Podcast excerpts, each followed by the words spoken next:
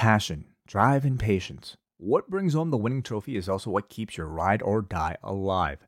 eBay Motors has everything you need to maintain your vehicle and level it up to peak performance. From superchargers, roof racks, exhaust kits, LED lights, and more, whether you're into speed, power, or style, eBay Motors has you covered.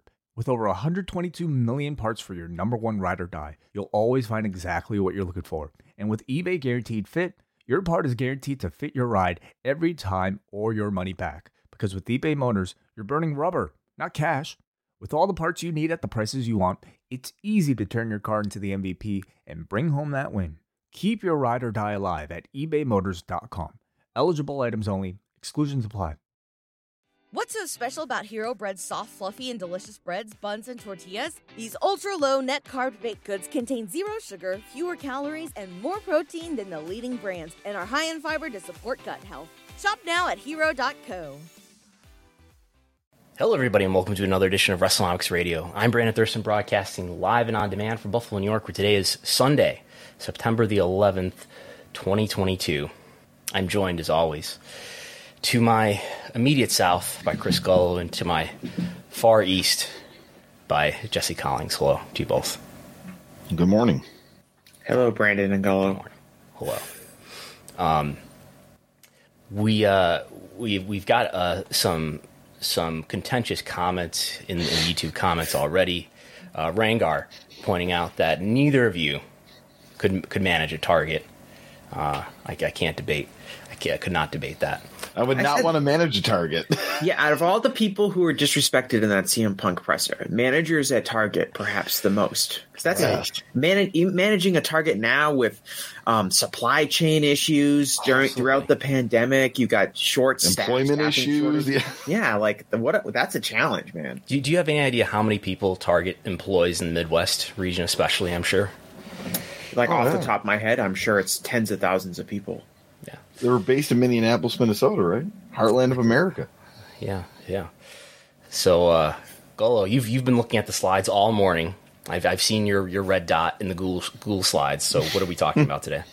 Yeah, so we're actually going to discuss uh, AEW's All Out pay per view as far as buys, how it kind of compares to not only last year's All Out, but we'll look at estimated pay per view buys uh, c- comparisons to the last couple years, and is there a trend uh, starting to become afoot? We'll also uh, discuss WWE financial outlook and a price target for their stock, but as you'll see the disclaimer when we go in the slides, this is not financial advice. we are just analyzing what we know. Um, yes. Uh, G- Gullo interjecting a lot of his own analysis there. That was impressive. Um, the Bills won on Thursday. Yes. Bills defeated the Super Bowl champion Rams, which I believe technically, if if we're going by sort of the pro, pro wrestling King of the Mountain style, uh, that that makes the Bills the pro wrestling champions, doesn't it? I mean, you know, kind of, but this was a, this is house show. Okay. Title doesn't change house shows. Okay. um, Bills don't play the Patriots until the very end of the season. I was looking at the the, the schedule. Of course, they play twice because they're in the same division, but not until way the end of the season. So we'll have tension uh, in, a, in a few months, but but not soon. I I have nothing against the Bill fans. The Dolphins, the Bills fans. Well, we have something Dolph- against the Patriots, so sorry. Yeah, it's a, No, it's, and I understand, but it's not a two way. It's not a two way street.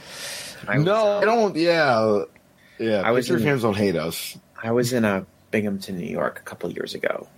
Uh, a couple, exactly a couple of years ago, because it was the first Sunday of the NFL season. I was with my buddy who's living out there, and we stopped at Walmart. Um, and I got uh, we were buying just some alcohol, and there was like a guy in front of us, and he had like two hundred and fifty dollars worth of groceries, and he let Buying isopropyl alcohol, seventy percent or ninety percent. and he got um I'm a twisted tea man personally, but the um he let us in front. He's like, "Oh, you're just buying alcohol," and I was wearing a Patriots jersey. And when I went in front of him, and he saw I was wearing a Patriots jersey, and he says, "I wouldn't know if you, I wouldn't have let you past if I knew you were a Patriots fan." It's like, ah, I got nothing against you Bills fans. And then he threatened me and said, "You will when we turn the tables on you in a few my years." And I was like, ah, that's funny, Bills fans. And then Binghamton obviously, is not close to Buffalo. It's like a three, three and a half. yeah, hour but the people are Bills fans. I'm just there. saying that that Uh, it's a split fan base. makes the point. Yeah, split between what, like Eagles, Bill, Bills and Giants. Giants. Yeah. Okay. Big giant fan base in Binghamton. Yeah, there's some Jets, but Okay. Uh, anyway, NFL season has begun on Thursday, but most of be on today. Uh, if you want to do a super chat, and if you want to submit your question, or if you just want to uh, uh, get a rise out of Gullo and Jesse, maybe uh, you can always hit the super chat button. Uh, that's we should- YouTube dollar we, sh- we should only focus on the the uh, monetized super chats uh, between me and Gullo. We sh- we got to start drawing money with this feud, but with uh, super chats. Yes. there is two people that fuel it. There's one that seems to be pro Jesse and one that seems to be pro Gullo. Uh, Tim B uh, is is Team Jesse and uh, Ragnar is Team Gullo. I've, I've, I've Yeah, we need a let's go rival. Let's go chance. Okay. Uh, there's going to be some CM Punk and uh, various other drama today. But um, pay per view buys. We have pay per view buys, an early estimate. I've been investigating this also. But Dave Meltzer has reported in the Wrestling Observer newsletter that came out on Friday morning. He's putting it early estimate at 135,000 135,000 to 142,000. The median of that is 138,500. We've put it on the chart here just to round to the nearest 1,139. It's important to keep in mind that, especially, uh, I mean, digital sales are pretty much known immediately. However, the, the traditional pay per view sales on cable and satellite take months to finalize. I understand. Double or Nothing is not even finalized yet from May. So this could change. There's of course late buys that are involved, um, but this is what we're looking at here on the screen for people watching on YouTube is the historical record so far of the I don't know how many 14 or so pay per views there's been for AEW in its history so far. Um, some of these I have changed based on my updated beliefs of of what the AEW pay per views are. Uh, we can we can get into that, but 139, let's call it just for shorthand. Again, that could change somewhere in the range of 135 and 142. I believe to be in the ballpark. Um, that would be the lowest discounting Forbidden Door. If we look at what are the you know the four annual so far traditional AEW pay per views, Revolution, Double or Nothing, All Out, and Full Gear. Um, this would be higher than Full Gear in November, but it would be lower than either Revolution or Double or Nothing, and it would be higher than Forbidden Door. Put Forbidden Door at about 127. Put Double or Nothing at about 155. Put Revolution at about 175. Um, Tony Khan said at the scrum that he thought that all out pay per view buys would end up similar to Double or Nothing, uh, looking like it's probably going to be under. And of course, it's going to be well under the record All Out 2021. The last time we talked about pay per view buys for All Out 2021, they were, I, I said that I estimated that they were 205,000 buys. I'm changing this to 215,000 buys uh, for reasons including uh, I understand there were a lot of late buys this past weekend for All Out 2021. Maybe people were confused, thought they were buying uh, All Out 2022. I don't know. But there were a lot of late buys recently uh, for All Out last year. So pushing that up a bit. Um, any thoughts before we go further here about this number? Is this a good number? Is this a bad number? I can have an opinion too, but what do, what do you guys think?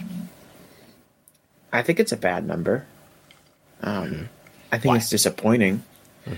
Uh, okay, so it. I think everyone expected that it wasn't going to be able to do the number that the previous All Out did. So I don't see that not living up to falling well short of last year's All Out isn't that concerning at all to me.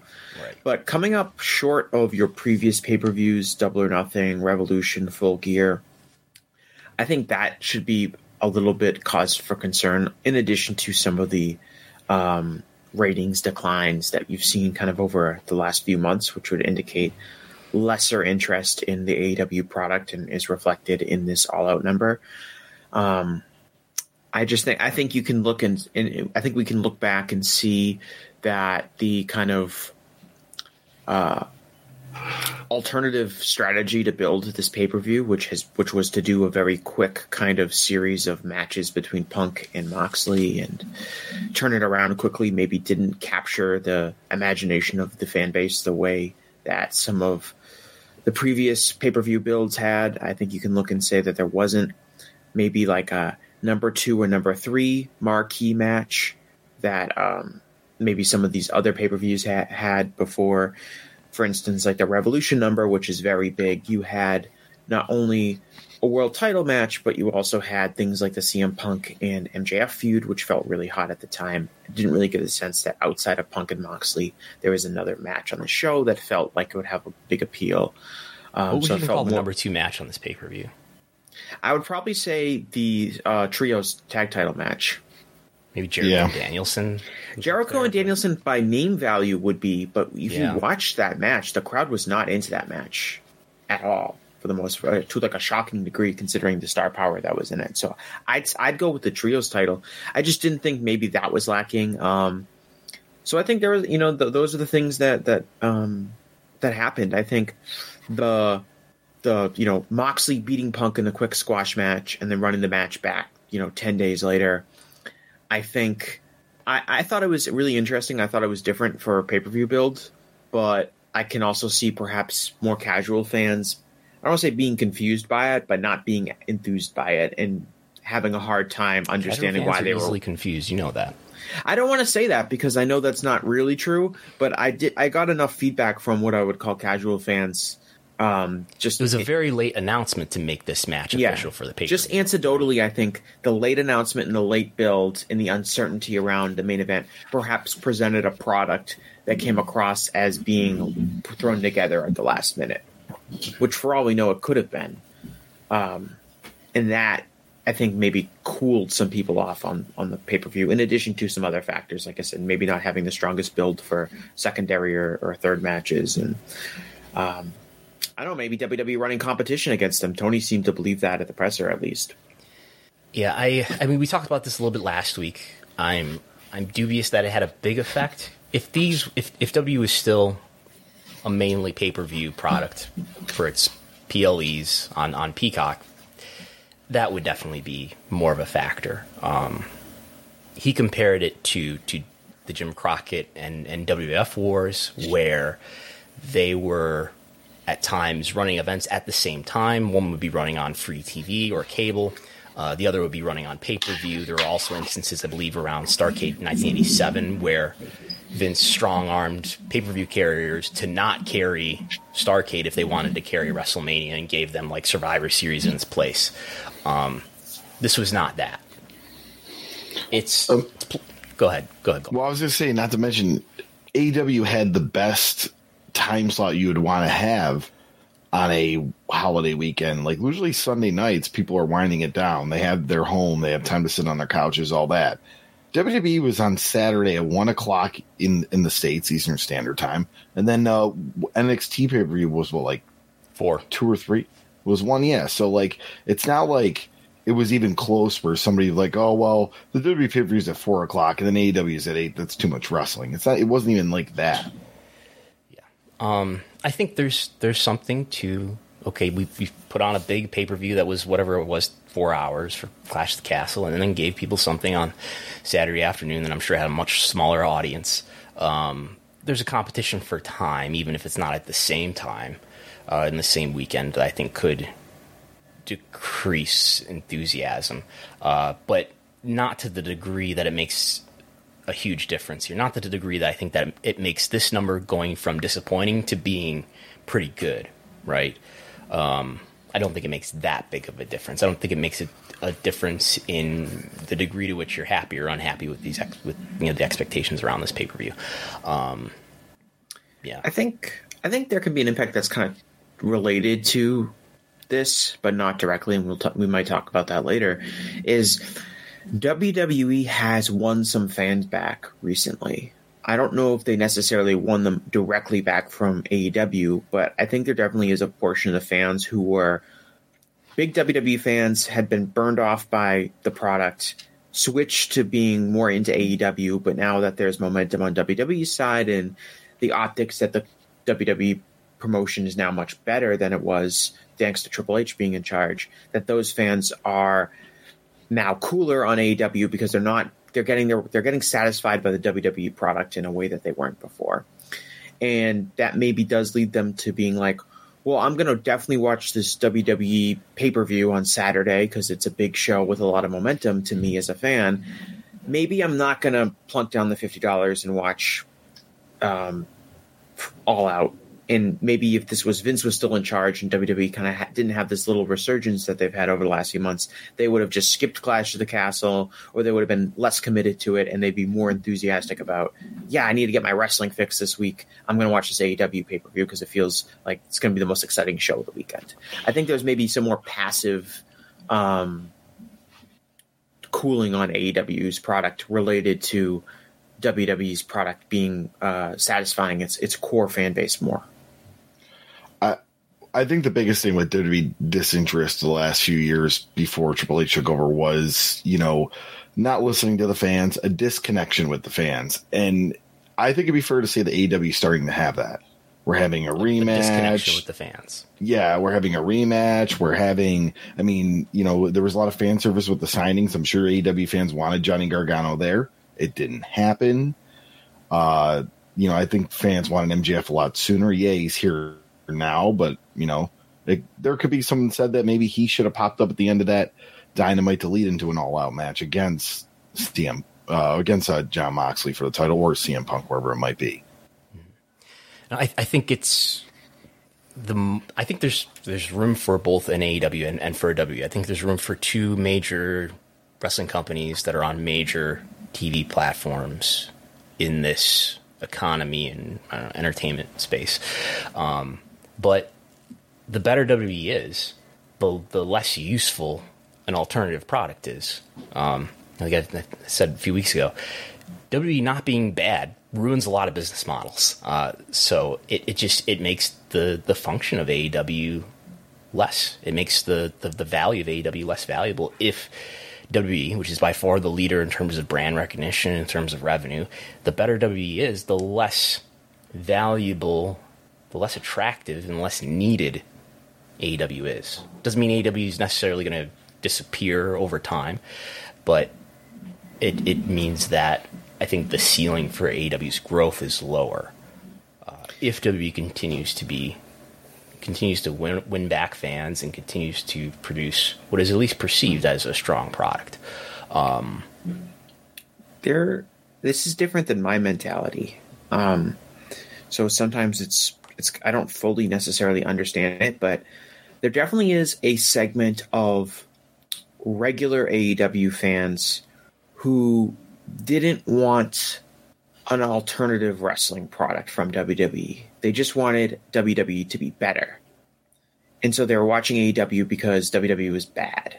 But those fans are not necessarily loyal to an independent second party wrestling brand. They really just want good wrestling. So if they feel like WWE is getting it together and servicing them, they don't really necessarily have like a long term loyalty to supporting the AEW brand. They don't feel like they have to watch it every week if they feel like they're being satisfied by WWE. Um, there's definitely a portion of the fan base that is, and a huge portion that is, I love AEW and I'm going to watch AEW all the time, and it doesn't really matter what WWE is doing. But there is a segment of the fan base I feel like that AEW, AEW has attracted that isn't necessarily loyal to the brand the way that they might be loyal to WWE. Yeah. Um, if we look at just the, the revenue that, that these pay per view events for AEW has has generated, this is on the level. Uh, AEW, I'm sorry, All Out is on the level of what these pay per views have done lately, uh, despite having a lower projected early estimate on on buys. Um, again, none of this at least the pay per view revenue is final. The ticket sales and merchandise sales, I imagine, are final.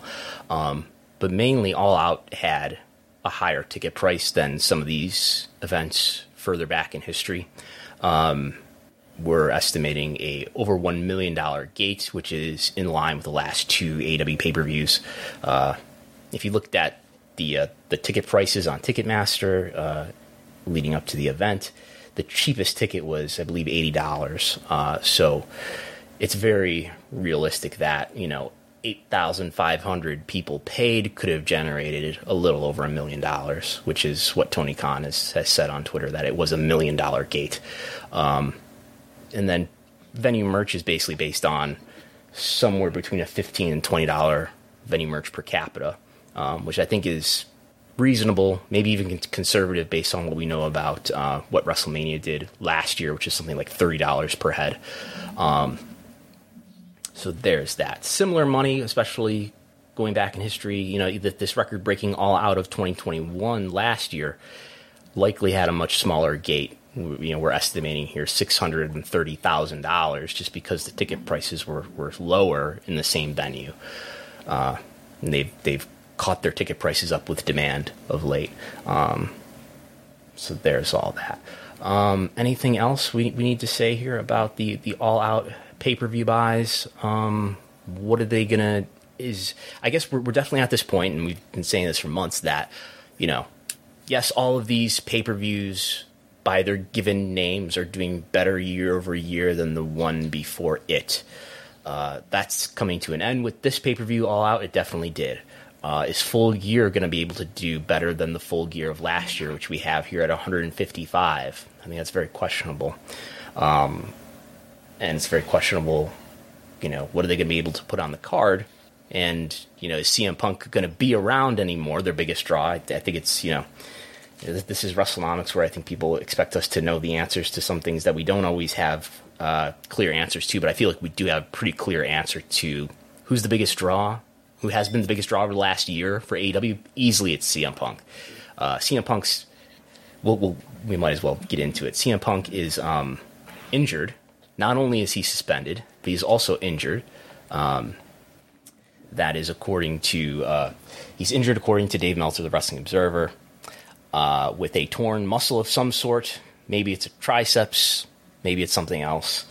Um, but the list of people who are suspended from AEW as a result of the legitimate backstage fight: um, CM Punk, the Young Bucks, Matt and Nick, Kenny Omega, Brandon Cutler, Ace Steel, Christopher Daniels, Pat Buck, Michael Nakazawa, all suspended according to the Observer. Uh, this is pending an investigation. I don't know if they're suspended with pay, without pay, but it's pending an investigation from AEW's general counsel, Chris Peck. Tony Khan came out uh, on on Dynamite in, in video uh, in Buffalo and said that the world title and the trios title, those titles are vacated. Those titles had just been won by CM Punk and by the Elite, respectively, on, on the pay per view that we just were talking about, where we said that those were the two biggest matches on the pay per view, perhaps. Um, those titles are now vacated. Those title wins are basically invalidated. Um, and the world title tournament started on Dynamite. That will be final at Arthur Ashe Stadium for Grand Slam on September 21st. There's a discount code going around for uh, discounted tickets to Arthur Ashe Stadium. Um, They've got about 10,000 out, I believe, as of the last count from WrestleTix. So they put about 20,000 in there last year. So we're about halfway with only 10 days to go here.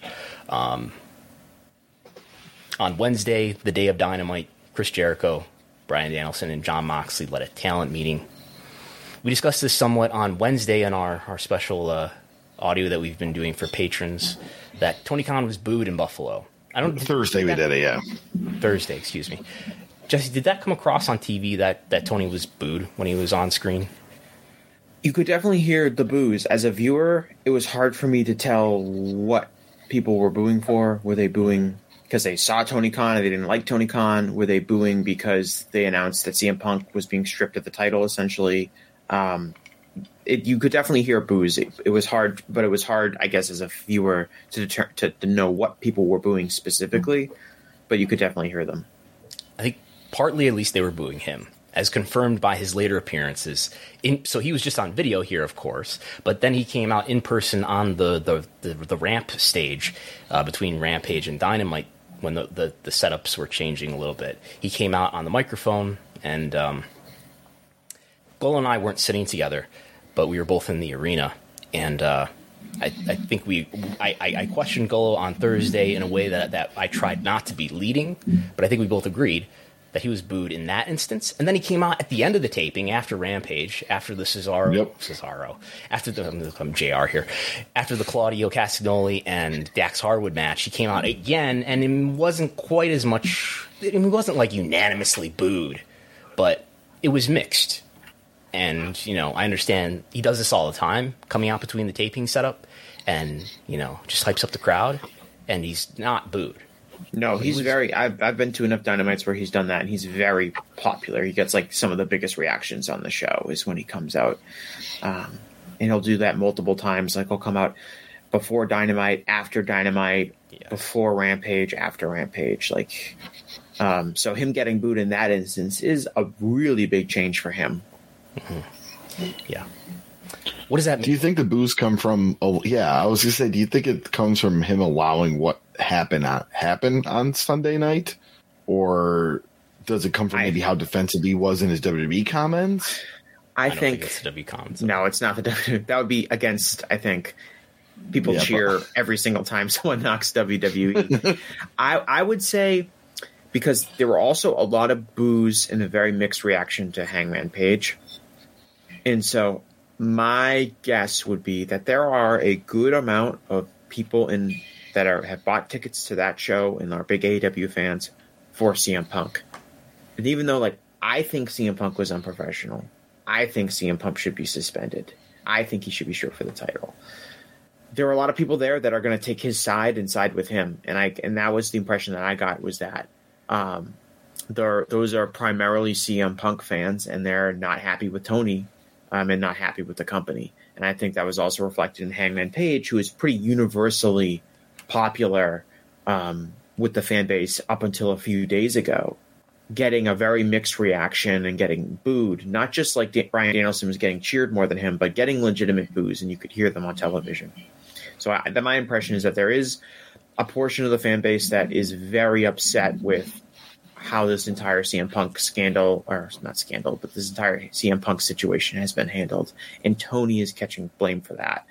I don't think the WWE comments. I mean, it's hard. Like, I think Tony's mismanaged this situation from like a personality perspective, at least at least from the information that I have, which is obviously going to be less than than all the information that he has. But like, I would never think to to boo him. Like, I'm really mad at him and I'm frustrated with him. It's it's. I guess that, that's not how I would react in that situation. Um, yeah, I think there's there's just one sign that I did take a picture of.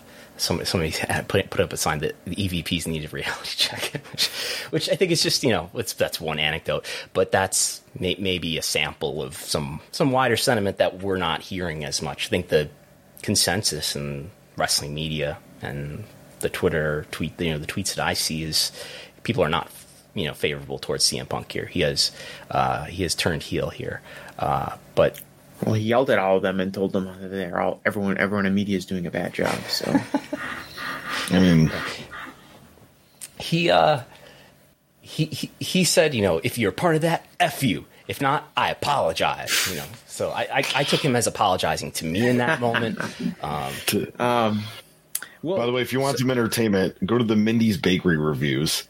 I saw those. Yeah, I saw those the other day. M- M- Mindy's bakery is the the chicago bakery that cm punk was eating cupcakes from and was recommending as he I, was I was thinking that if wrestling was more shooting main, on everyone if wrestling was more mainstream, there's an excellent Saturday Night Live style skit to be made out of the CM Punk press conference. You could have someone else talking, another celebrity talking about something, but they're doing the CM Punk thing, and they're progressively eating more and more food. Like they start out just eating M and m and by the time they're eating like a full, like one of those giant six Yeah. foot ham sandwiches, and they're ripping everyone. And I mean, it, in, in hindsight, when it was live, it was like, oh my god, I can't believe I'm watching this. But in hindsight, it's going to end up look, being very funny. I, ironically enough, you remember those Art of Wrestling cartoons where they would take like ex- excerpts from Colt Cabana's podcast, like the um, you know the Great Power Udi story that that Doc Gallows, Luke Gallows, whatever his name was at the time, and somebody made like a cartoon with you know using the the audio of them telling the story, and uh, you can make a great cartoon. My point is to not only the scrum. But you know the moment that everyone has imagined and no one has seen with their own eyes, except for the people who are present, that the fight that happens afterward. Um, I think I, the I, line, idea for a cartoonist out there. Well, I think I'm the line. I'm hurt. I'm old. I'm tired, and I work with effing children needs to be on a T-shirt. because because I I know people, maybe myself, have been in that position at one point where you felt like that. You know who probably thinks like that? The managers at Target. exactly. Yes. Yeah. There's an idea for, for PWTs because I think you could put that. You just put those words on on a T-shirt, and you're not violating anybody's IP. I think. Uh, so there, there's an idea. You you have a PWT store, I heard, Chris Gullo. I do. Yeah. They'll come to the Chris Gullo store. Yeah. Free idea. Um, there was um, uh, just like to to finish up kind of on Punk and just again like the fan base reaction to him. We can look at the numbers. CM Punk brought people to AEW. You can look at the pay per view rev. You know that that all out pay per view buy number, the the the growth in pay per view buys, the growth in television ratings that was sustained for for months after he re-debuted in the company. Um, so him being even even just even if he comes back, but him just being off television for you know eight or nine months, that's a huge blow to AEW, both in their ability to um, you know sell pay per views. You know he's not going to have a match at Full Gear, so what else is going to be on that show? Like, what kind of big matches are you going to do? Um, I kind of wanted to ask you, Brandon, a question uh, about AEW's pay per view buys. Now that we are a few years into AEW's pay per view cycles, and we've had multiple years of each show, AEW doesn't have that kind of WrestleMania level show, that big kind of super show that they uh, kind of blow everything out for. Um, you could say like Double or Nothing is kind of the biggest each year, or maybe you could say All Out because there's more history there. But it seems like the pay per views are all treated kind of equally from a booking perspective. Do you think that just uh, that has to be something that has to happen because there's only four each year, so you kind of have to go all out? I guess there's five with Forbidden Door now, but that's kind of like something where every show has to be treated like it's WrestleMania because you only have four a year, or do you think? That they would almost be better off kind of establishing one big show as the biggest show of the year. Um, and how would you even do that? Like, are there just certain matches you'd have to hold off from showing either on television or on any of these other pay per views to hype them up?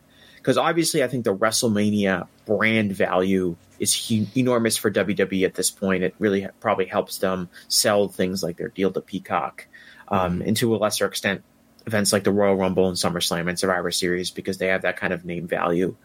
But AEW seems to be not as focused on establishing one of their shows as truly the biggest show of the year for them. They'd rather have four or five really big shows that are all relative equals. But do you think that's a better kind of business strategy? What are your kind of thoughts on that kind of um, idea behind building the different brand identities behind your pay per views? Yeah, I, I think if you had asked me a couple weeks ago, or definitely couple months ago before the Vince you know scandal came out that I think there's an opportunity eventually for them to do a, a big stadium show. Do the, I know Arthur Ashe is a stadium, but it's a twenty thousand seat stadium. There's an opportunity for them to do a football. I'm sure it'll be at, at the Jaguar Stadium, uh, but there's an opportunity for them to do a football stadium size show at some point down the road. If you had asked me a few months ago, um, because WWE was being led by Vince McMahon, and the, the creative was, and that was going to cause WWE to continue to weaken, or at least can allow a, an opportunity for a, a competitor to be strongly present over time. And I think there was an opportunity for for AEW to do a big stadium show, and whatever pay per view they chose to do that as, imagine it might not be all out, maybe because of the football season alignment. But anyway, there was an opportunity for them to do, for the first time, to do this big stadium show that would have, at least on, on the scale of the venue, been comparable to WrestleMania, and that would have been a big deal. Um, I don't see that in the near future. I don't see an opportunity for that in the near future. They're struggling to to sell uh, more than 10,000. They have probably sold more than 10,000 tickets or somewhere around that for Arthur Ashe, but I, I can't see them filling a stadium right now, even though I think there's part of the draw there, just like part of the draw was for All In back in 2018. Part of the draw is just to be there present for the history of it.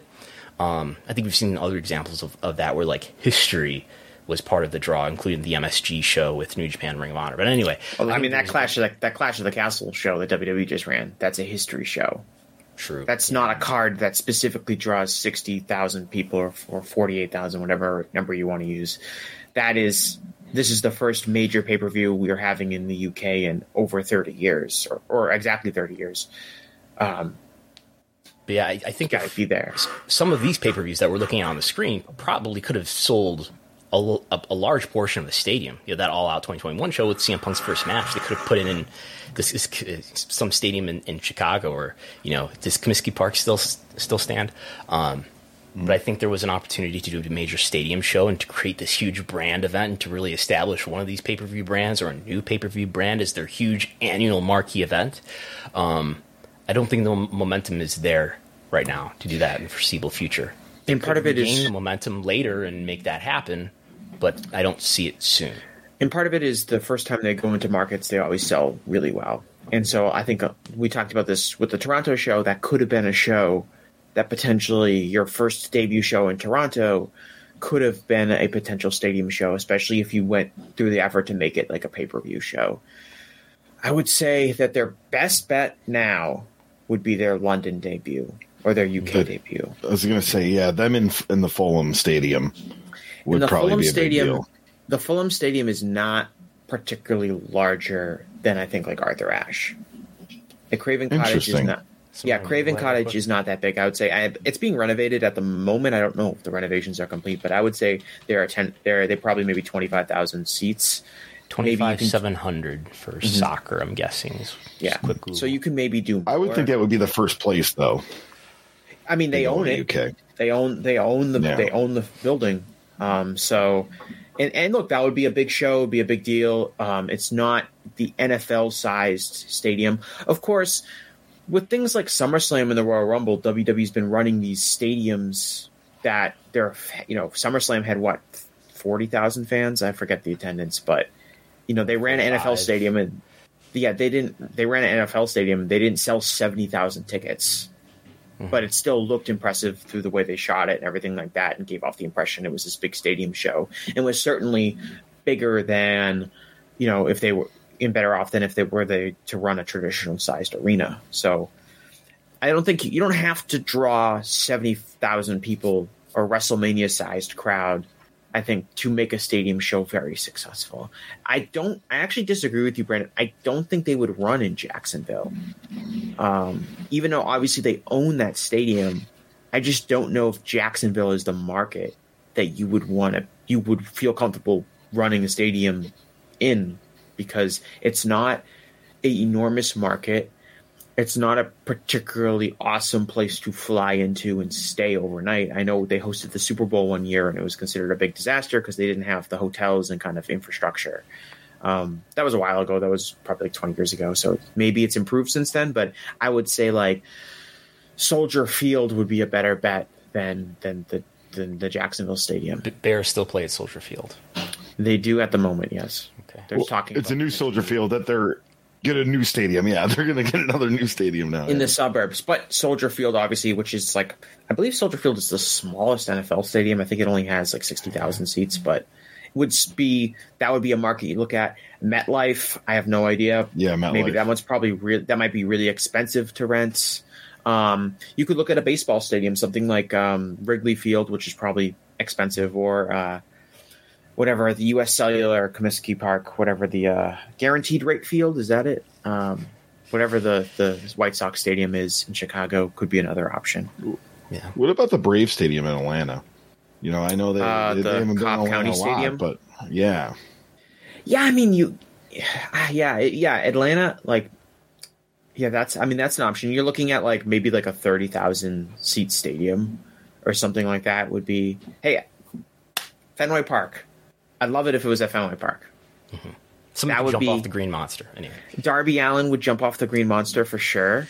Um, but that would be certainly a unique venue. There hasn't been wrestling there in 50 years. Um, although there used to be at one point wrestling there all the time. At Fenway uh, Park? Oh, yeah. Yeah. The WWF, WWF used to run there. There's a, there was a famous Bruno Sammartino Killer Kowalski match in the late 60s. Um, if you want to go back even further, things like Danno O'Mahony in the 1930s when Boston was like the biggest wrestling market in the world, they used to run at Fenway Park and Braves Field um, all the time, uh, stadium shows. So um, selfishly, you know, um, I'd like that one, but maybe, maybe most likely would be would Ring of Honor in in 2016 SummerSlam weekend. Ring of Honor ran a Brooklyn Stadium baseball field. Is that the stadium, yeah. yeah?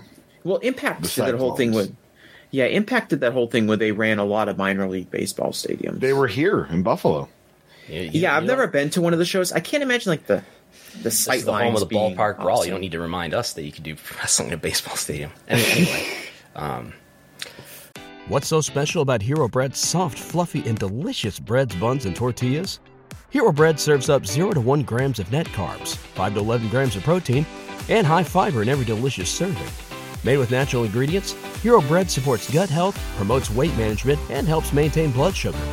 Hero also drops other limited edition ultra low net carb goodies like rich, flaky croissants and buttery brioche slider rolls. Head to hero.co to shop today. um, so I just want to talk briefly about this. Um, after having like a week now, you know, just just a little over a week now to to think about this and reflect on it. Like I, I, I find um, Punk's promo, his his pipe bomb promo, his which is his 2011, his podcast interview with with Colt Cabana after leaving WWE, after being silent for months, finally breaking his silence on Colt Cabana's podcast. Um, those two things, and then this outburst in at, at the scrum. Like I find these these all these long speeches to be kind of like almost like novelistic in that like they they all seem to touch on a lot of things that are important in the wrestling business at the time. And you know the the pipe bomb promo I think had a lot to do with frustrations and it, it was sort of a leading indicator of frustrations with with WWE as a company and frustrations with Vince in particular. And the Art of Wrestling podcast was, I think, an even more detailed inventory of, of, of those frustrations. And in the process of that, he really baby faced himself. I think you know he was already a hero to the hardcore wrestling fan. Um, and then he just didn't appear in wrestling for seven years before coming back to A, you know, coming to AEW. I so I have a Freudian slip saying coming back to AEW because I think it's hard to imagine there being an AEW without a CM Punk. You know, despite CM Punk not having much of anything to do with AEW for the first two years of its existence.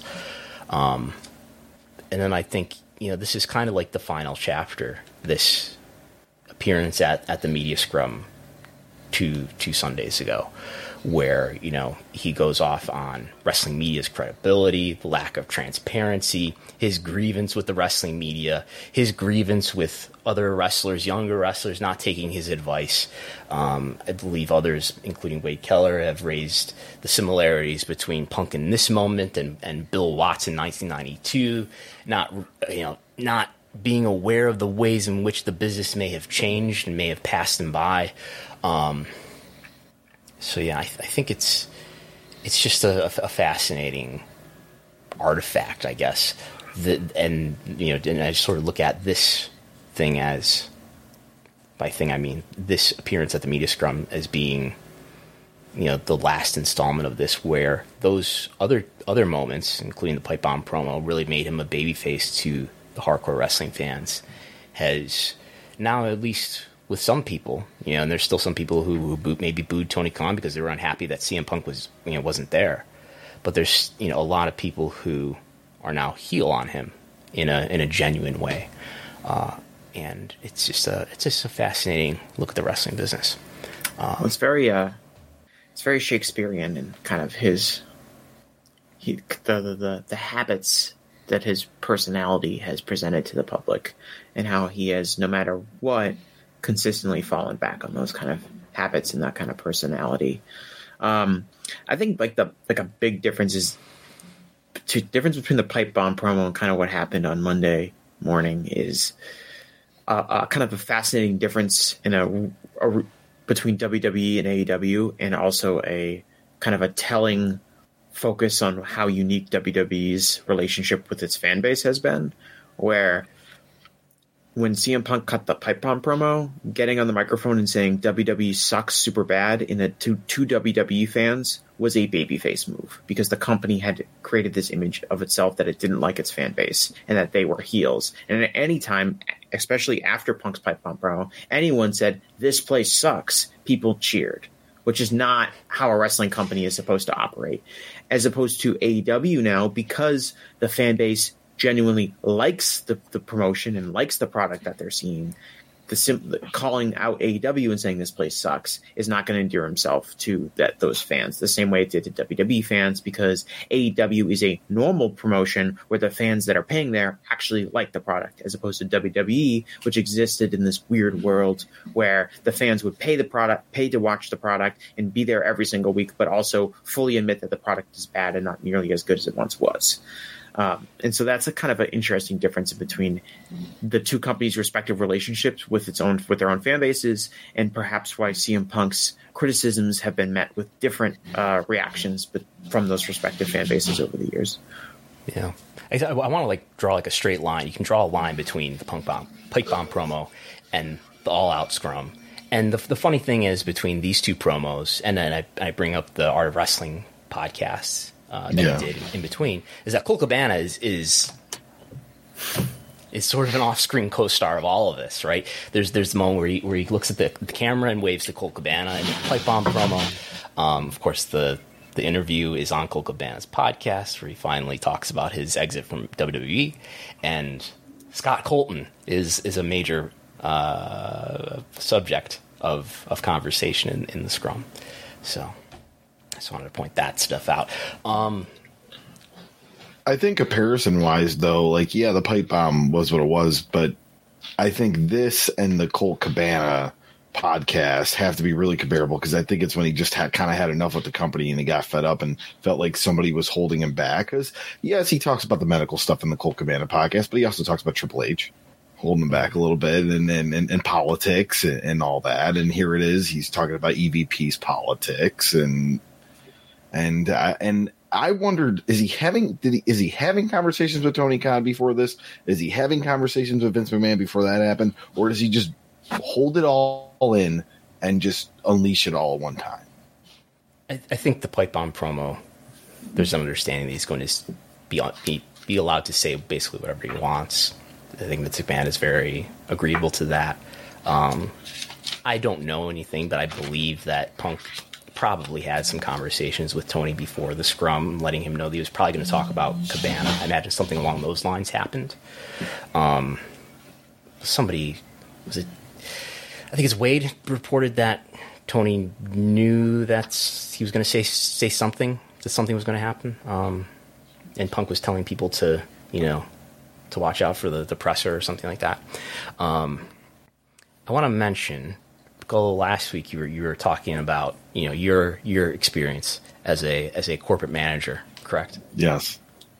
Yeah. Um, what would happen if now the, the people who suspe- who are suspended again are I'm, I don't have this in front of me. I'm trying to do it off the top of my head. CM Punk, the Young Bucks, Kenny Omega, Brandon Cutler, Michael Nakazawa, Pat Buck, Christopher Daniels. Who am I leaving out? uh, Pat Buck. Oh no, yeah, Pat Buck, Christian Nakazawa, Cutler, Daniel, and then yeah, and just the A Steel and, and Punk and, A and Steel. And Kenny. Um, any anyway, um, these are these are wrestlers, EVPs, yes. producers. I don't know they, they call them coaches, agents, whatever they are. Um, but these are employees, right? Um, I don't know about CM Punk, but most of these people are employees, um, which maybe changes the story. What would happen in, in your workplace or in one of your historical workplaces, Gullo, if if there was a fight between employees in the workplace on a day? I think there probably would be suspensions to do an investigation like they are doing, but uh, I would believe that anybody that threw punches at each other would be fired. Any any physical altercation. So if we were reports to be true on this, CM Punk and Ace Steel would be fired. Um, I haven't really reported anything that there was any physical confrontation from the Bucks or Kenny. There's even a report that Kenny got the dog out of the situation because he knew it wasn't going to be good. There's, you know, Punk's dog Larry. Um, I don't. I, have, I haven't been able to confirm whether or not Larry has been suspended yet, or what what his status is. But um, or what if what if I were you know in your workplace, Gullo? There's a physical fight Yes. among employees in your workplace, and maybe I had a strained relationship with one of the people who were involved here, or maybe I was sort of tangentially involved in, in this situation, and I was like, you know what, I don't feel safe here. I'm I'm gonna you know I'm gonna raise this to HR, or maybe there's a lawsuit to be had about an unsafe, you know, hostile working environment. Um, does that sound like like it's something that could realistically happen?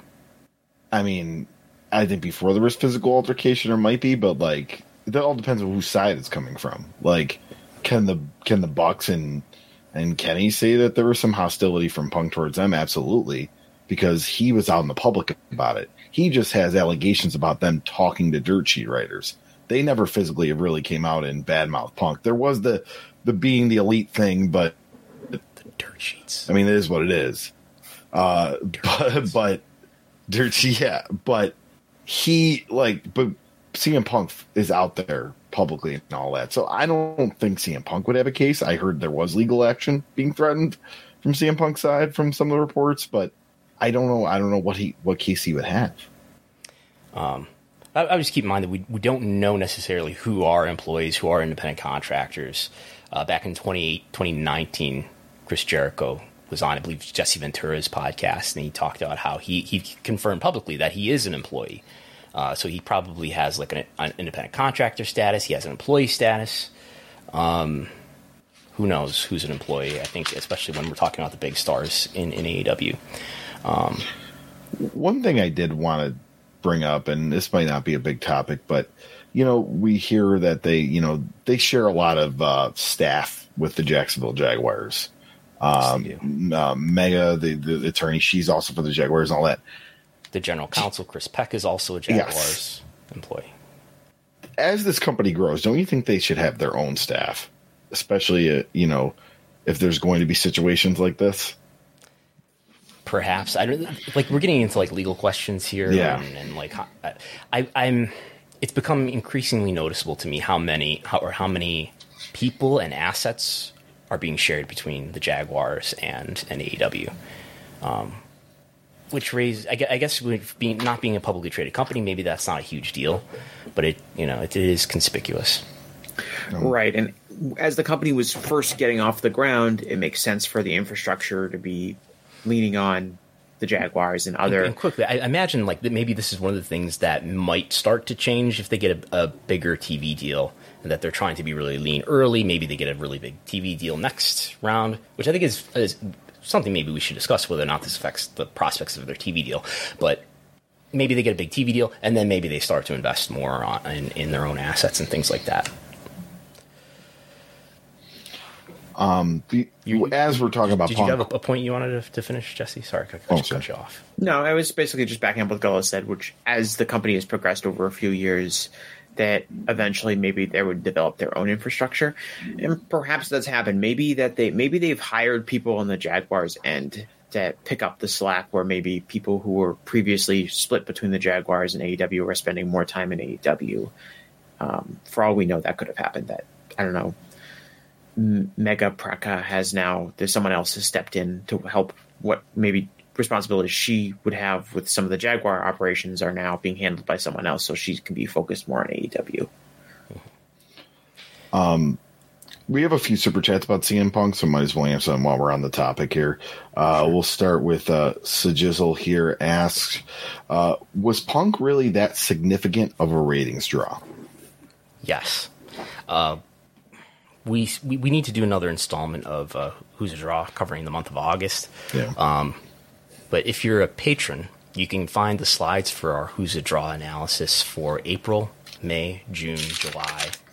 Um, I, I, I hear some papers rustling. I don't know if Gullo's gonna gonna open up his, his tiny composition book, um, but we saw a preponderance of examples for quarter hours in making all the adjustments. Well, not all the adjustments that one could possibly make, but making as many adjustments that we that we could possibly make uh, to make it as fair as possible. We saw many, many examples, more than anybody else in AEW, for the case that CM Punk makes a positive difference to ratings. We saw this supported in YouTube videos as well, his performance relative to others in AEW. Um, his web search relative to anybody else in AEW. Uh, and that's what I want to see a preponderance, many examples over a long period of time that show this person really stands out as a positive difference maker. Um, there's very few people who, who we can really we can really say that about, at least in, over the, the course that we've been doing what, what I think we call talent analytics and what, what other people call talent analytic, analytics. Um, you know, this is why it's much better to try to, but it's difficult, but it's much better to try to do this kind of analysis over a long period of time. I tweet the quarter hours and people fly off the handle with all their opinions about what, what this means about their favorite wrestler and, and what it proves about their least favorite wrestler. Um, one week of quarters tells us often nothing, tells us very little.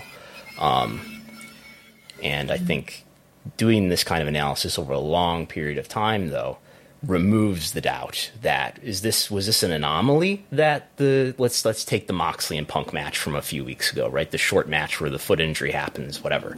Um, the rating went way up for their quarter and then went right back down after their quarter. That looks like the people involved in that quarter must have made a positive difference. So, so that's one week, but we can express some confidence that that's not just an anomaly when we see a lot of examples over many weeks, many months. Um, again, we'll, we, we need to do a, a who's a draw for the month of August now that we have that data behind us. And we've done it for April, May, June, July. And would you would you agree? I mean, we we sort of take a tally at the end and say who stood out the most, and CM Punk by far. Yes, if he's on TV at all, he is number one. Uh, uh, speaking of who's a draw, we have another super chat here. Uh, this is from, uh, and sorry if I mispronounced this, uh, Yashavaran uh, Shekawat, uh, asking who is the bigger draw for their company, Roman or Punk?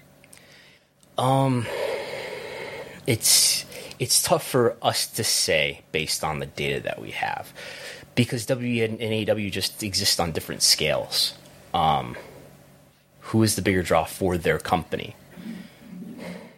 On like a relative basis, like who's who provided more to, to the vast landscape of their respective companies, I would probably lean towards saying Punk and AEW over Roman Reigns and WWE.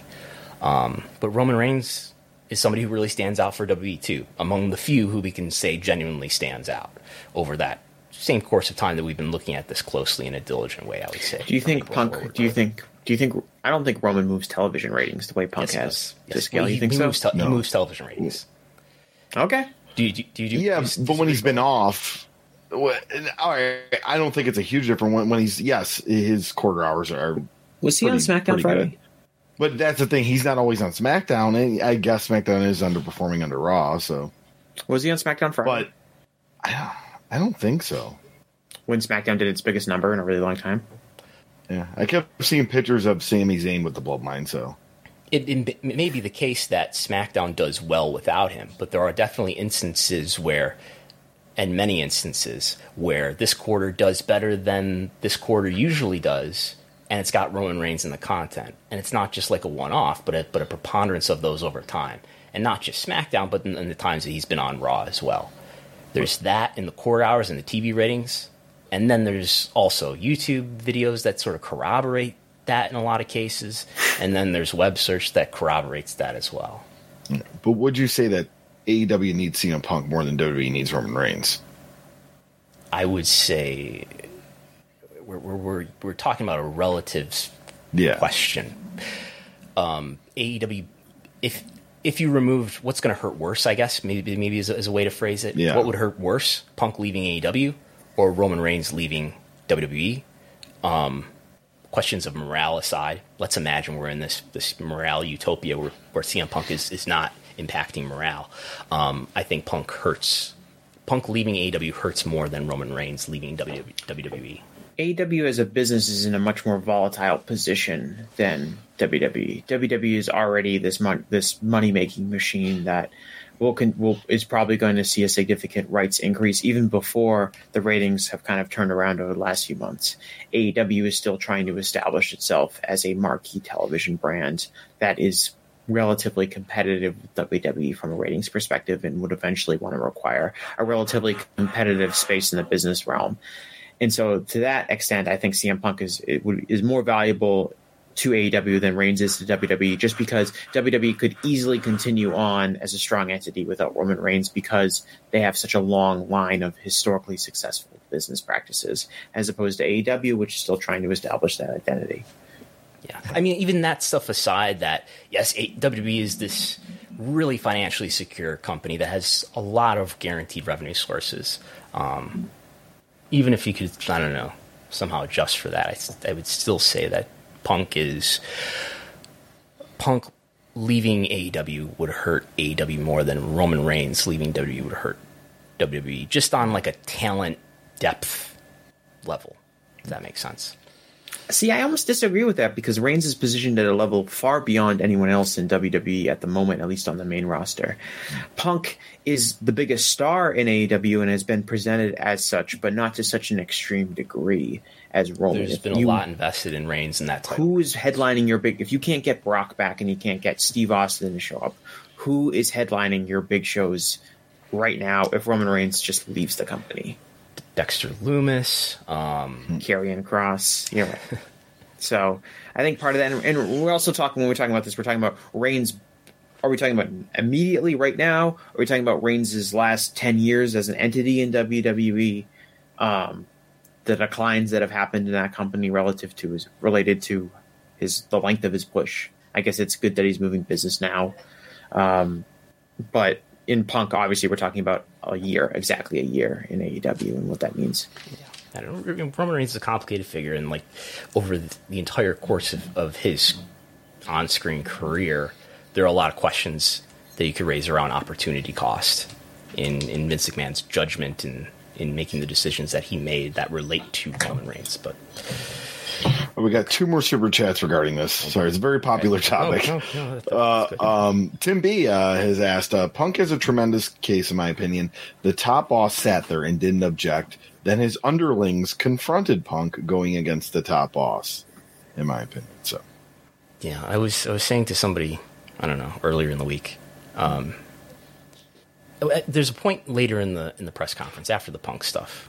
Um, I think in the in the midst of his rant on on WWE where he's talking about he's you know I'm a nice guy, but I'll, I'll fight if I have to, and he's saying so, something about his you know he's a he he he, he describes he kind of describes his management style, and I wish I had the the, the quote. Um, that he's something about service. He likes to give people good service, and he was a bartender, and yeah. And I think you know you, it's it's easy to to forget that Tony. Well, yes, he has a lot of experience working for the Jaguars and working for Fulham FC. That he's only been in the wrestling business for about three years, and um, um, uh, among a locker room full of some of the biggest stars in wrestling, who are all vying for their own influence, who have all have egos, who all have charisma and, and, and influence over their peers, and uh, how uh, Chris Gullo, you're you're a ring announcer, you're, you're in locker rooms. Um, somebody who hasn't been in the wrestling business for a long time, even on the indie level, uh, in, in, a locker room full of very experienced and, and, and you know big ego veterans. Um, how uh, how is that person with only like three years of experience in the business, brother, going to I don't know be be seated in the hierarchy of, of a of a wrestling locker room? They're going to be seated very lower level. There's the oh you haven't paid your dues or oh you haven't experienced what we do or you know oh you don't you don't know how this works.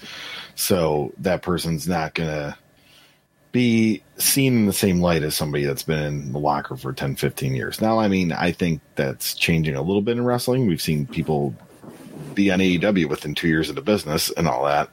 Uh, but yeah, it was, it's, the way a, a, traditional indie locker room is, it takes you a long time to have matches and then to Get have respect, that. So, for, yeah, to then be elevated in the mid card, then to get to the main event. You've seen it, Brandon. So, mm-hmm.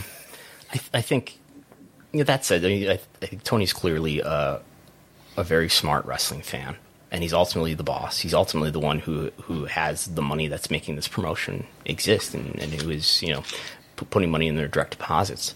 But um, and he he's he himself. I think anybody who, who's had interactions with Tony can attest that he's he's a unique and quirky personality, and it's it's easy to imagine other people, especially the bigger stars with the bigger egos, you know, think at least thinking that they can kind of do what they want, and that is at least exemplified in Punk's behavior at that scrum, sitting next to his boss, you know, saying things that may be things that like may have been a Freudian slip where where he says sitting next to Tony, I'm trying to run a business here. Like if you remove the fact that he's got a towel around his neck, he's got blood all over his face and and bloody wrist tape on and you you would think that Punk was the CEO and you know Tony was like his assistant or deputy or something.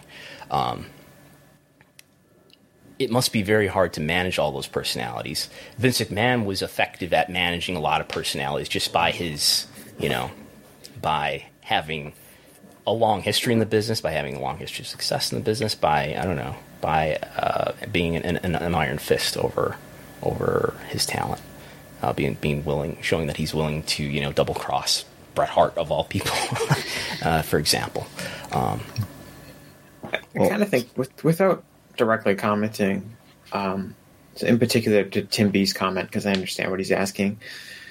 I think a lot, just in general, is being made of Tony sitting there next to Punk and like just kind of like slowly nodding his head. I don't really take that as like an endorsement of what CM yeah. Punk was saying or that Khan is obviously going to side with Punk in this fraction between the elite and Punk. Um, I thought he was a guy who was trying to figure out in real time why this guy was basically betraying his trust in saying all these things and trying to calculate what would be the better option to allow him to go and keep talking or to just like abruptly cut him off and like dismiss him from the press conference. Those were really his only two options, and neither of them were good. I kind of think in hindsight he should have done the latter, but I also understand like he wasn't in a position. It wasn't like he put up CM Punk up there and knew exactly what CM Punk was going to say and was like you know clapping along and nodding like. And he didn't know the was, physical fight was going to. No, and he didn't. Obviously, he didn't know that either. So I think kind of a lot is being made of like Tony Khan has endorsed CM Punk's viewpoints on the company and things like that, and he wanted he's happy with what CM Punk said. I think that's far from the truth. Yeah, but it's, it's easy to imagine him maybe not being able to command a room among people like Punk, the Young Bucks, Kenny Omega, and others. Um, the, the, the news, the reports that the talent meeting on Wednesday involved, you know, was led by people like Moxley, Jericho, and Bryan Danielson is is encouraging. Those are the people who probably have the most credibility with that locker room. So. Um, uh, and our last super chat regarding this uh, that we have so far, uh, Chris uh, WrestleNomics, a contributor. Uh, I do not think that this has to be a situation where anyone gets fired. Uh, in in my article this month, uh, I explain how management is truly tested when stuff goes bad, not when everything is great. Chris Ely. Yes, we will. I will get to editing Chris, Chris uh, Dr. Chris Ely's article soon. We'll have that up on WrestleNomics.com. Um, uh, my thing is, is gossip and bad mouthing and all that. That happens in every workplace. When it gets physical, then it's a different situation. But yet, you hear about all these WWE fights that happen backstage. Chris Jericho was in a lot of them. Here he is now being the leader of, hey, we shouldn't have this happen. And what was the employment status of these people? They were independent contractors. What's the employment status of these people involved in this AEW fight? They're we employees. believe that most of them are employees. CM Punk might be the only one that's not. The um, I think, I mean, as far as the future goes, I think that Punk tearing his bicep or his tricep or whatever happened is a blessing in disguise in the sense that I, I thought you'd have to fire him immediately, and now I think the only reason you'd fire him is if the elite say you have to fire him or we're leaving, or there'd be a total locker room revolt if he's not fired. I think he, he's take the title off him. He's off television. Let him heal up for nine months. If he runs his mouth during the time he's healing up, you can fire him. If you, but eventually, I think the best thing for probably everybody involved would be for the Punk to come back and work a program with Hangman Page realistically. The absolute best thing in a perfect world, that's what you would want to do. He's, he's definitely got unfinished business with MJF too. Yeah, I mean, well, look, look, yeah. look. This if he if he, you can everyone if he can go away for nine months, everyone can chill out. You can work on you know mending the relationship over the next nine months between Punk and the aggrieved parties. You can hope that you can get back to business, which and that seems to be all what CM Punk wants to do, right? Is he wants to help business and he just wants to help make money and he's trying to run a business here and everything he said.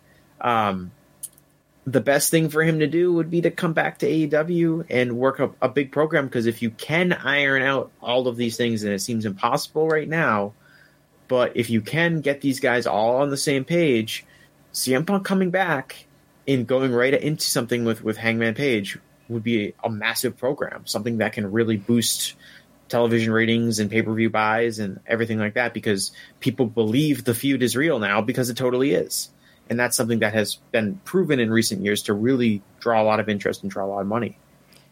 Like my what was the uh, is that- comment uh, that was made by a reported from a WWE person? If they don't make money with this, they don't know what they're doing.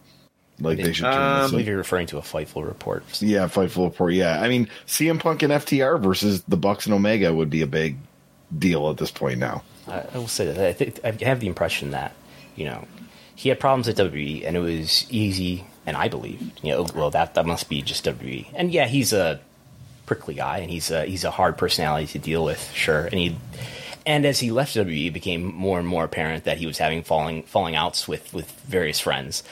But now it's it's becoming more clear to me as an outside observer that well maybe you know you have you have problems here you have problems with these people maybe you're the problem and I don't I don't know that maybe there's a way that he could come back and on a on a short term basis or uh, he's there once in a while but it I think he has proven that if he is in a locker room continuously for a long time eventually he is a detriment to morale And then uh, Chris Healy just uh, he gave a super chat. I'm trying to run a business here. All right. Thanks everybody for your super chats we we have them all now Yeah, we, we have them all. The CM Punk topic, very popular. Okay. Um that's it for now. I think we're we're good. Um okay. So, if you have any other super chats, feel free to throw them in. We'll get to them. Um we'll move on to our next topic. This is not financial advice. Uh, this is not financial advice. This is not investment research, nor should it be construed as such. Nonetheless, uh, none of us have W stock or positions otherwise in W stock. Is that correct? Correct. Jess, you're not a major. Uh, you're not. You're not, you're not a W investor. Uh, I am not a WWE investor. I don't have the money to invest. Okay. Okay. Neither am I. I have never been. No plans to initiate any such positions. Uh, so I did a bunch of math. Uh, I'll write an article soon about this.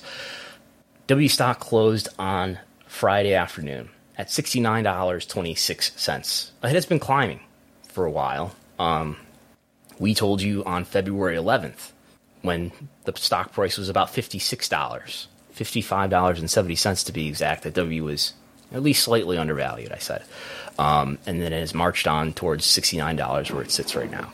Um, so my one year stock price target is seventy six dollars, which is actually a little bit below the middle of the consensus. At least according to what E Trade tells me, which is I think it's about eighty dollars is the consensus. Um, so that's what I think the appropriate value, at least the appropriate value in a year is, based on forward-looking adjusted OIBDA. I don't know anybody cares about that. Oh, here's the slide that shows us what the consensus of, of analysts uh, say. The high, the high is now Wolfe Research, I believe, at ninety-eight dollars. The low is probably Wells, Wells Fargo. Steven Cahall, who doesn't like W stock, uh, or at least he, he thinks it's overvalued. Um, he's at fifty dollars. The consensus, the average, is at eighty dollars, and I'm saying again seventy-six dollars. So there's that. Um, moving on to the next thing, I guess we, we can point out this just the, the track record. Uh, I've been more accurate in in in some quarters than the consensus uh, of analysts where we've been you know so this is way back in the, in Q2 2020 we were much closer as we understood that W was actually going to save a lot of money, save a lot of expense uh, being the PC early on in the pandemic. But for four straight quarters, we were more accurate than the consensus of analysts. Uh, the most recent quarter, we were pretty pretty close. We were both at about 56, 55 cents uh, for the EPS. What's an EPS, Chris Gullo? He's paying attention. He's muted. You're muted, Gullo. Sorry. still muted. I'm unmuted now. Uh, estimated It, uh, No, no, it's right on. The, it's right on the screen. Look at the top of the I'm- top I'm of the slide. Oh, earnings per share. Earnings per share. Very good. I don't know how you figured it out. Earnings per yeah, I thought you were you were, you were trying to throw, give me a hard question. That's why I didn't even think it'd be right there. earnings per share. Just think of it as a weird measure of profit. It's the net income divided by the number of basic shares. Um, so anyway, my forward-looking revenue estimate for WB. I'm estimating for this year, the entire year of 2022. It's half over. They've reported two quarters so far. 1.3 billion dollars. They reported just under 1.1 billion dollars last year. So 1.1 billion dollars or 1.3 billion dollars, perhaps getting to almost 1.6 billion dollars by 2025. Um, adjusted OIBDA. What's adjusted OIBDA? That's uh, operation operating income before depreciation and amortization. I always miss Am, that am, word amorto what? Uh, amort- amortization. Amortization. Yes. yes. Good. Uh, what is amortization? Do you know? Uh, I mean, that would is it like cost and, and aging and stuff like that? I believe it's when you, you take certain uh, expenses and you spread them over time. That maybe maybe you paid for this one thing in a, in a, at a particular time, but really it, it's it's helping you across the entire year, so you're amortizing it over the entire year. I think that's what it is. Um, anyway, um, what is what is adjusted OIBDA? Like, explain to me to me like I'm five years old. Uh, basically, that is it's the it's the income that they need to operate before they pay everything out, It, so or after. Yeah, This- or it's their income. I'm sorry, it's their gross I've- before they pay everybody out, right? Would that be? like revenue. Um, anyway, uh, just uh, uh, OIBDA, it's, it's a measure of profit. There's there is no one profit metric. There are various profit metrics towards the final profit metric, which is net income. Um, there are GAAP measures and there are non-GAAP measures. There are measures that are generally accepted generally accepted accounting principles. OIBDA is one, net income is one, EBITDA is one, adjusted EBITDA, OIBDA is not one. Adjusted OIBDA is WB's preferred profit metric where they can exclude certain things such as stock compensation and maybe just random other things that they want to exclude for the sake of comparability. It's basically them saying, "I'm going to exclude some things out of this OIBDA number so that we can express to investors what we think is a fair comparison over time." Um, anyway, that's what the stock analysts use to to make their proc to make their stock price targets. Um, I'm, I'm, I'm estimating $370 million in adjusted OIBDA for WE in this year, which would be, you know, it's continuing to grow over time. Um, net income, which is the final measure of profit, profitability, 207 million would be another record breaking year, more than doubling what they were doing just, just a few years ago. So a very profitable WE. That, that should be news to, to no regular WrestleNomics listener. Um, I think that's really all I have to, to, to say here, unless you guys want to want to raise something or, or or contribute something or ask me something. No, just that I think right when when the ratings first kind of turned around and they sold a lot of tickets like the Madison Square Garden show, a lot of it was, was assumed curious interest based on Vince stepping down and what's going to happen to WWE um, without Vince and what you know what are they going to announce? What's the first show going to look like?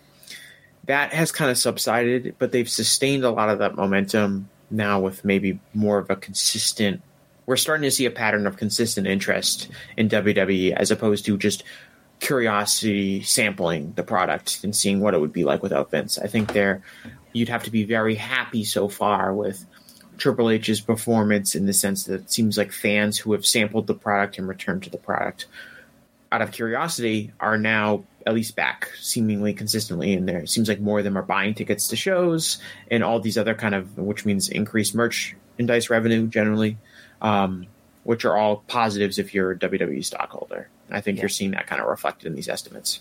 I, sh- I should say the, these estimates are not really that influenced by like my I yeah my optimism about WWE's consumer interest. It's so I there's a big spreadsheet and this will be part of the the report when I when I post it.